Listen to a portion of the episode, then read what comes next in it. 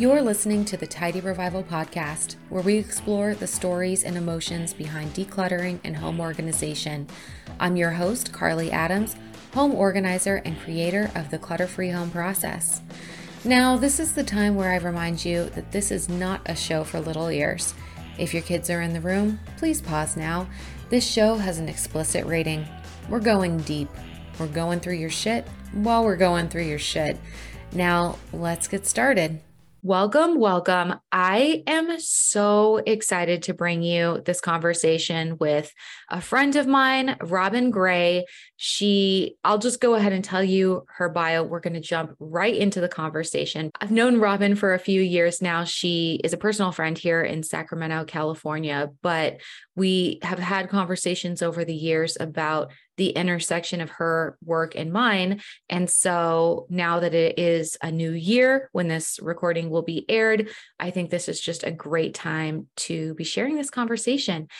And so, without further ado, Robyn Gray is a licensed marriage and family therapist in Sacramento, California, utilizing an integrative approach based on somatic experience therapy, a mind body approach. She specializes in trauma, anxiety, and grief. Thank you so much for being here, Robyn. Oh, thanks for having me, Carly. It's a pleasure. I am so excited. So I'm just going to jump on into it. And okay. first, I'm going to have you tell us more about the work that you do.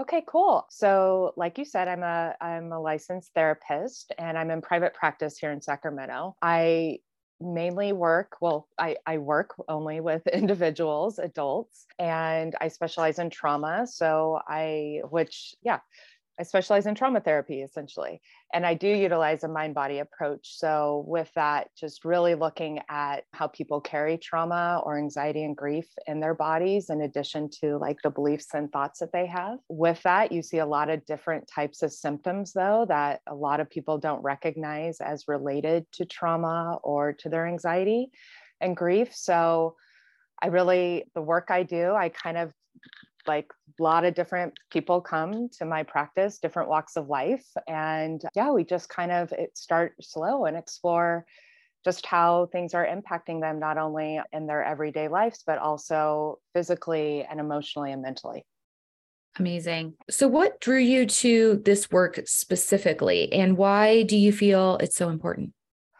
Good question. Specifically, being a therapist, probably my own healing journey. I started going to therapy when I was uh, around like 18 or 19, just kind of being lost, you know, mm-hmm. not quite sure what my purpose was and whatnot. And, and so I found a really great therapist that it just felt really safe. At the time, I had no idea what I was actually working on, to be fair. and, yeah. But it was such a good, safe experience for me to have an unbiased opinion and to have a safe space where I could really explore different parts of me without feeling judged and shamed. And then it just kind of unfolded from there. Going to grad school, what really got me into the somatic work was in grad school, they really recommend that you do your own therapy, of course. It's really important that we have experience on both sides of the couch. Mm-hmm. Um, mm-hmm.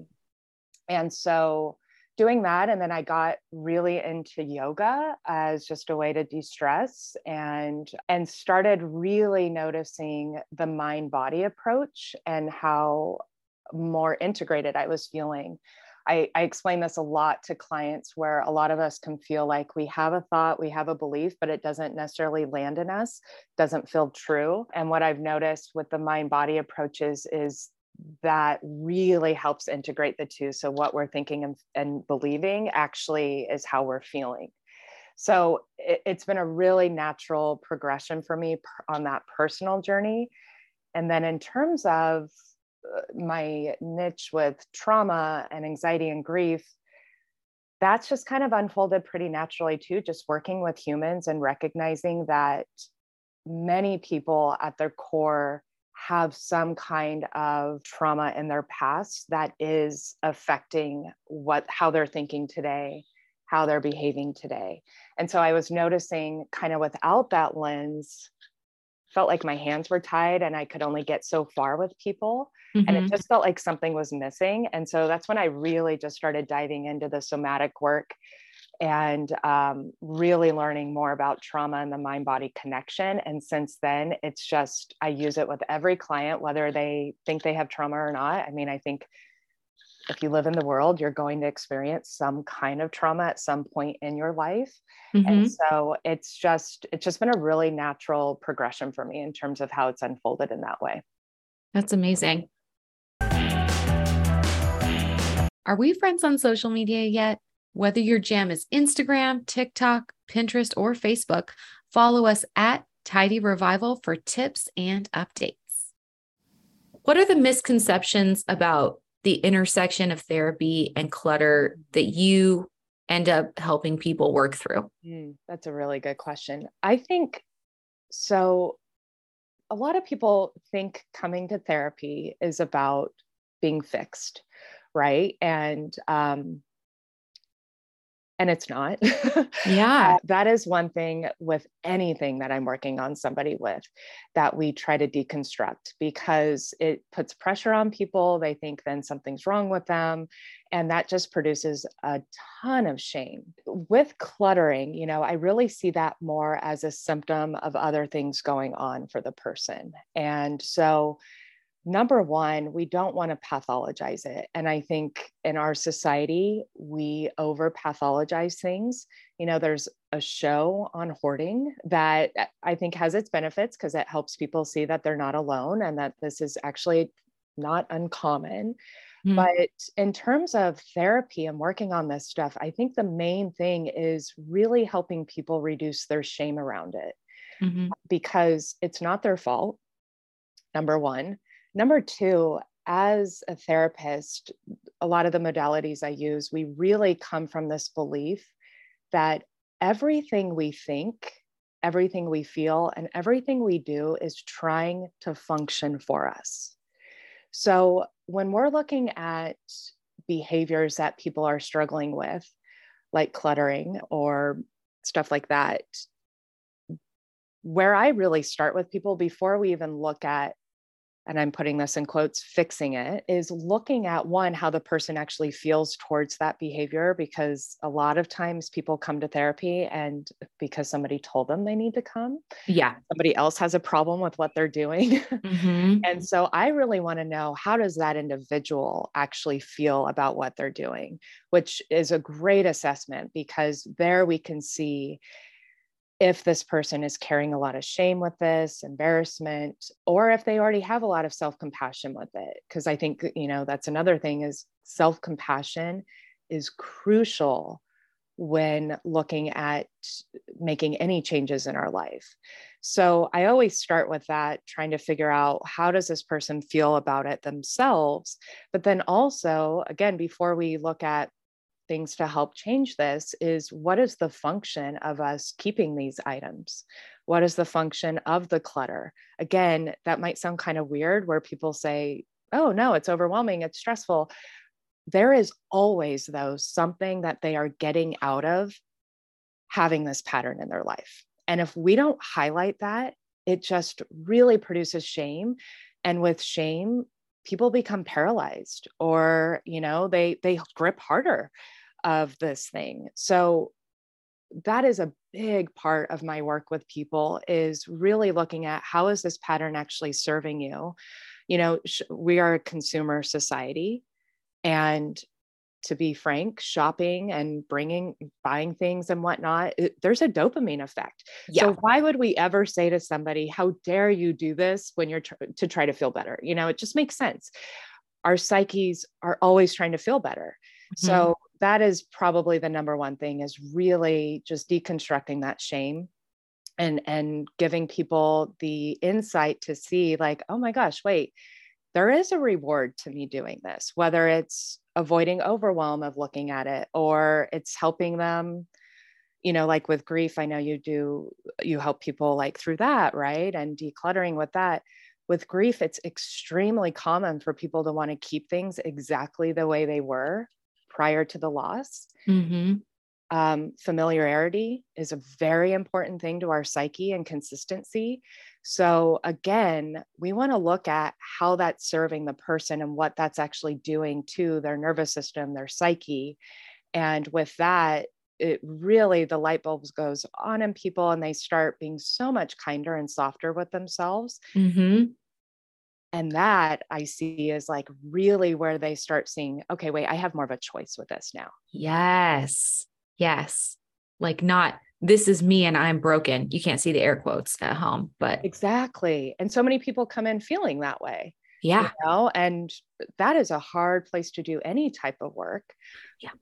So um so that's the big thing. The other thing is you know people don't come to me or you when they have clarity about things. Mm-hmm. So I see a lot of people really conflicted about it.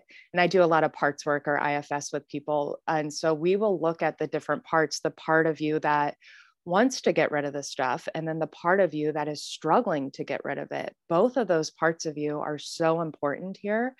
And if we don't look at both of them and see their goals what they're valuing in this it's it's really tricky for people and and typically if they just get rid of it they'll just bring more stuff in because the part of them that was enjoying having this stuff or it was serving them in some way now is filling this huge void and not getting their needs met so so i also deconstruct in that way of just looking at the different parts of the person involved in the process mm-hmm. Ugh. This episode is brought to you by the Clutter Free Home Process, my online course community that teaches you the process I use with every client, including how to declutter and get things out of your home. Yes, including the tough stuff. We're also going to create simple systems and learn how to maintain it, all with personalized support and accountability along the way for six months. Learn more at tidyrevival.com forward slash course. Okay, there are so many things you were saying along this that I ended up grabbing a piece of paper and writing some things down to circle back because the work that we do, and again, I say this all the time I am not a therapist. I'm not qualified in therapy in any way. But some of the, the things that you're talking about, I'm like, yes, yes, yes, because this is stuff that comes up so frequently again and again and again in the work that I do, and that I'm constantly talking to people about and reassuring them that you are not alone in this yes. because it can feel incredibly isolating mm-hmm. and that to your point something's quote unquote wrong with you mm-hmm. and everybody else can do it why can't i is the exactly. thing that comes up yep and to your point this comes up frequently so i end up digging into this with people a little bit and oftentimes suggesting therapy if they're not in it mm-hmm. as a mm-hmm. way to work through this because i'm like this this obviously goes outside of the realms of the things that we are going to work through. But I think if you haven't considered this could be beneficial for you to emotionally work through it. And I really try and do that in a gentle way because depending on where somebody's coming from, that may or may not be actually usually it is because we're digging into the emotional stuff by that point. But yeah, I hear a lot from folks you know, like I used to be able to keep up with this. I don't know what happened, but suddenly things got out of control. Mm-hmm. And I say, let's take a pause and let's talk through it because what's been going on in the last couple years or what's been going on since that happened. And what we find a hundred percent of the time is that there has been a tr- what I call a triggering event. And mm-hmm that can be illness in the family, sick, sickness in the family, you needing to take on responsibilities to care for people. It can be a global pandemic and mm-hmm. suddenly having everything in your life switch as far as your schedule. It can be divorce, it can be a rough time in a relationship. Any of these things mm-hmm. can can trigger this change where suddenly you're not able to do as much as you used to because so much of your energy is spent taking care of this other thing and exactly. you just have to push pause on this. Mm-hmm. Have it, I just want to like hear oh, from yeah. you. Have you found that to be the case as well? Oh, 100%. Absolutely. And it's so fascinating when, eh, no, that comes up in every session basically. And for them to see that connection can be so empowering because then yes. there's self-compassion, right? Of like, yes. hey, this makes sense why I'm struggling. Yes. And look, we only have so much energy. And mm-hmm. so if our emotional energy needs to be going towards something else, no offense, but our house is going to take the back seat, you know? Yeah. for some people, they cope by being overly perfectionist in their home, but then they might be neglecting the other emotional stuff. So it kind mm-hmm. of is, it mm-hmm. could be an interesting two way street there. But yeah, and I think tracing it back, that's so good that you open that conversation up for people because right there, we're already reducing the shame of this makes sense why you're not able to do the things that you once were able to. And also to touch on that is so many people we hold ourselves to expectations of how we used to be but we're not living in the here and now of like what's what am i capable of today mm-hmm. right and so just saying I used to be able to do this. What's wrong with me that I can't now? Well, right there, we're that person's carrying a ton of shame with that. Um, yes. Um, or guilt. And so it's about deconstructing that and saying, like, look, you're a human being and this makes sense. Mm-hmm. And it's mm-hmm. okay. It doesn't mean you can't get that back or it's going to look different for you moving forward. Mm-hmm. Right. So we're constantly evolving. And I think that's really, that's a hard concept for people when we feel like we're, uh, regressing, but the reality is it's not. It's our system is compensating in other ways that are probably more important at that time in our life than keeping the house or this room a certain way. Mm-hmm. And to your point earlier, something that I wrote down is ongoing work. Because when you were talking about, and it falls into this as well, when people come to therapy, sometimes they can hope to get fixed. Mm-hmm. And when they come to work with me, they can hope to fix the problem. And yeah. it can feel demoralizing if mm-hmm. things take backtrack, if things backtrack a little bit in their systems or clutter returns, mm-hmm. or they've realized that the therapy work isn't done. But what I talk to people a lot, like just really frequently about, is reframing your thought around both of these types of work honestly to instead say okay you know it's basically it's a marathon not a sprint. And by marathon i mean it's just going to be an ongoing thing for the rest of your life. Be- yep. because we're we're works in progress. Like my my husband and i turn to each other sometimes we're like oh still not perfect i guess. I'll keep working on it. Like we're just not going to be perfect. And just like other things like getting good sleep eating balanced meals movement hydration it's not going to be a one and done thing. It's going to be a little bit consistently will help you be the person that you want to be. But mm-hmm. some days are going to be better than others. Some chapters will be better than others and that's okay too. Exactly exactly. I, i'm constantly saying to people it's progress over perfection. And people don't notice their progress if it's not tangible right? So like i'm sure you run into that a lot with the cluttering. Oh no i brought more clutter in. And it's like well hold on. Look you're aware of that this time instead of it being several years later and like whoa how did all this happen? So even that insight and the awareness is huge progress. Huge. And um yeah so and i think the most important thing we can do when we are in that progression is the self-compassion when it's not perfect right? Because it, it, it's kind of like you know they used to say criticism is what motivates us. It does not. Research shows it does not. Kristin neff does a lot of research on self-compassion. She's wonderful. And what actually shows is that criticism of ourselves paralyzes us. It takes us into a fight flight zone where then we just don't want to do anything. But the self compassion piece, when we can say, okay, I'm doing the best I can in this moment with what I have. Or, yes, here's the progress. I have insight about this behavior now, even if the behavior hasn't changed. That's when we soften. That's when we can say, like, okay, I can make a step forward because we're not, we're just not pouring all that stress hormones into us that ends up paralyzing us. Yeah, a hundred percent. Hey, hun, are you looking to jumpstart your organization? Check out my free printable decluttering guide to give you inspiration on where to start. Just head to tidyrevival.com forward slash guide to get started. Something that I wanted to touch on too. Again, I'm just going to the things that I jotted down, but there's sure.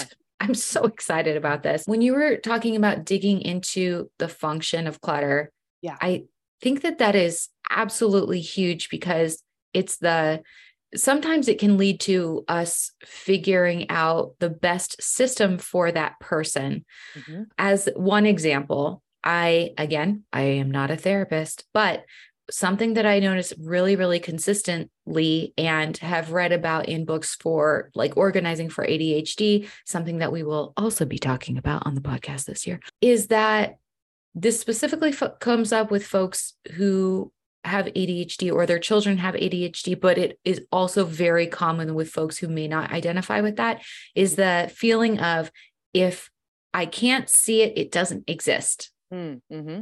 Therefore, it's easier for me and like more comfortable for me to be able to see everything so that I know where it is when I need it. Mm-hmm. And if it's behind closed doors, there's a really good chance I'm just going to forget about it. Mm-hmm. So, in those cases, once I hear that, I say, that's great. Totally get where you're coming from. But then we're able to talk through some simple systems with some easy categorization with bins that are really easy to it's gonna we're gonna be like clear acrylic bins are your friend.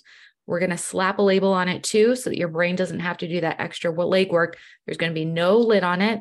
We're going to be able to easily grab what we need easily put it back mm-hmm. and see where things are.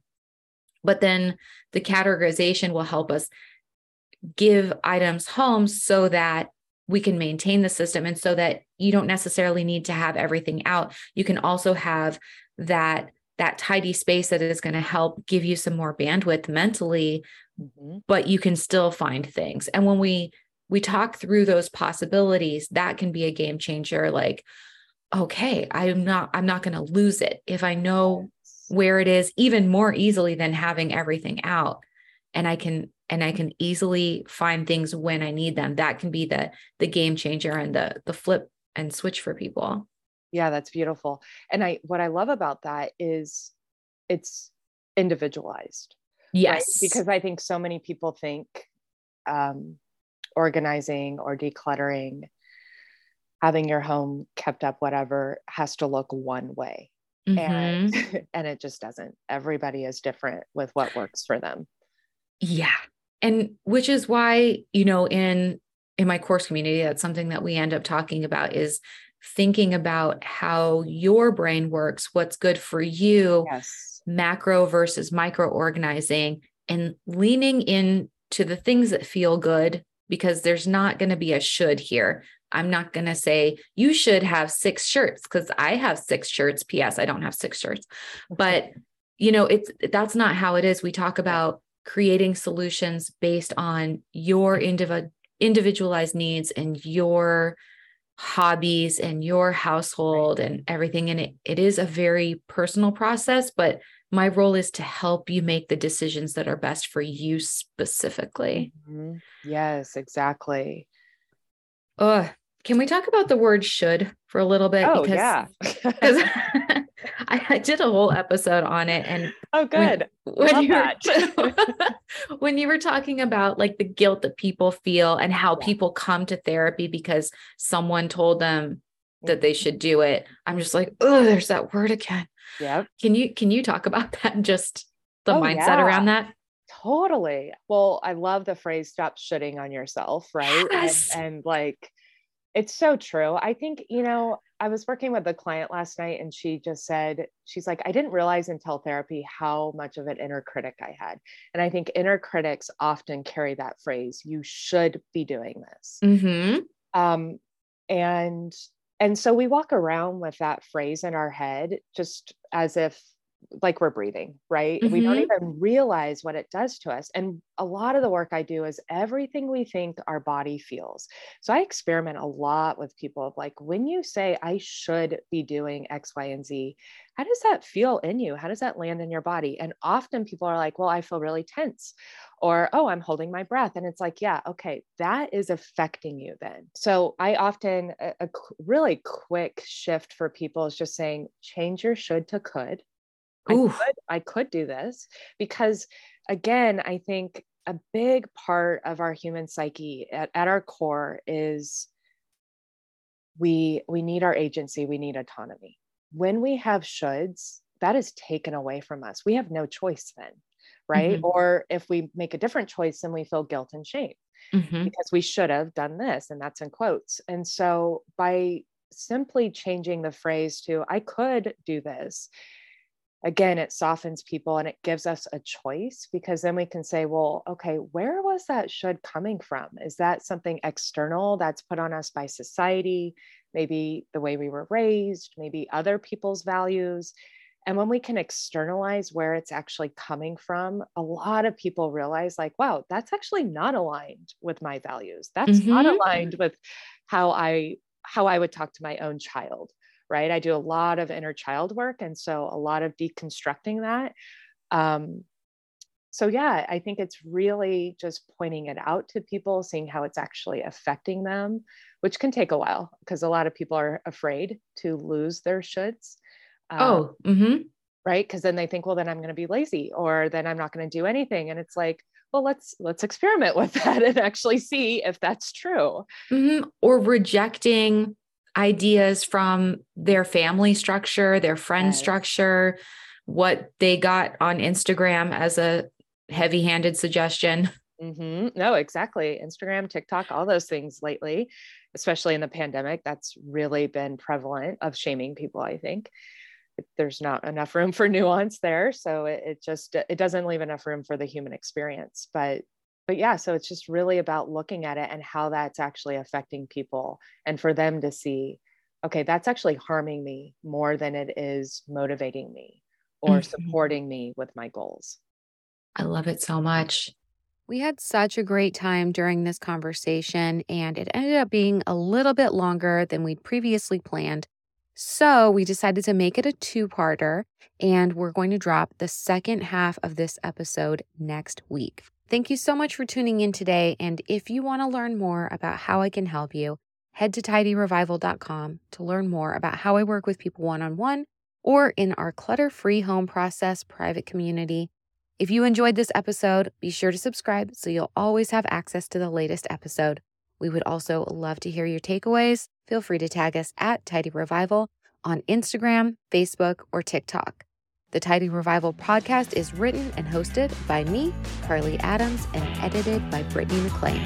Title song, Maverick, is by Dresden the Flamingo. And until next time, remember that you got this.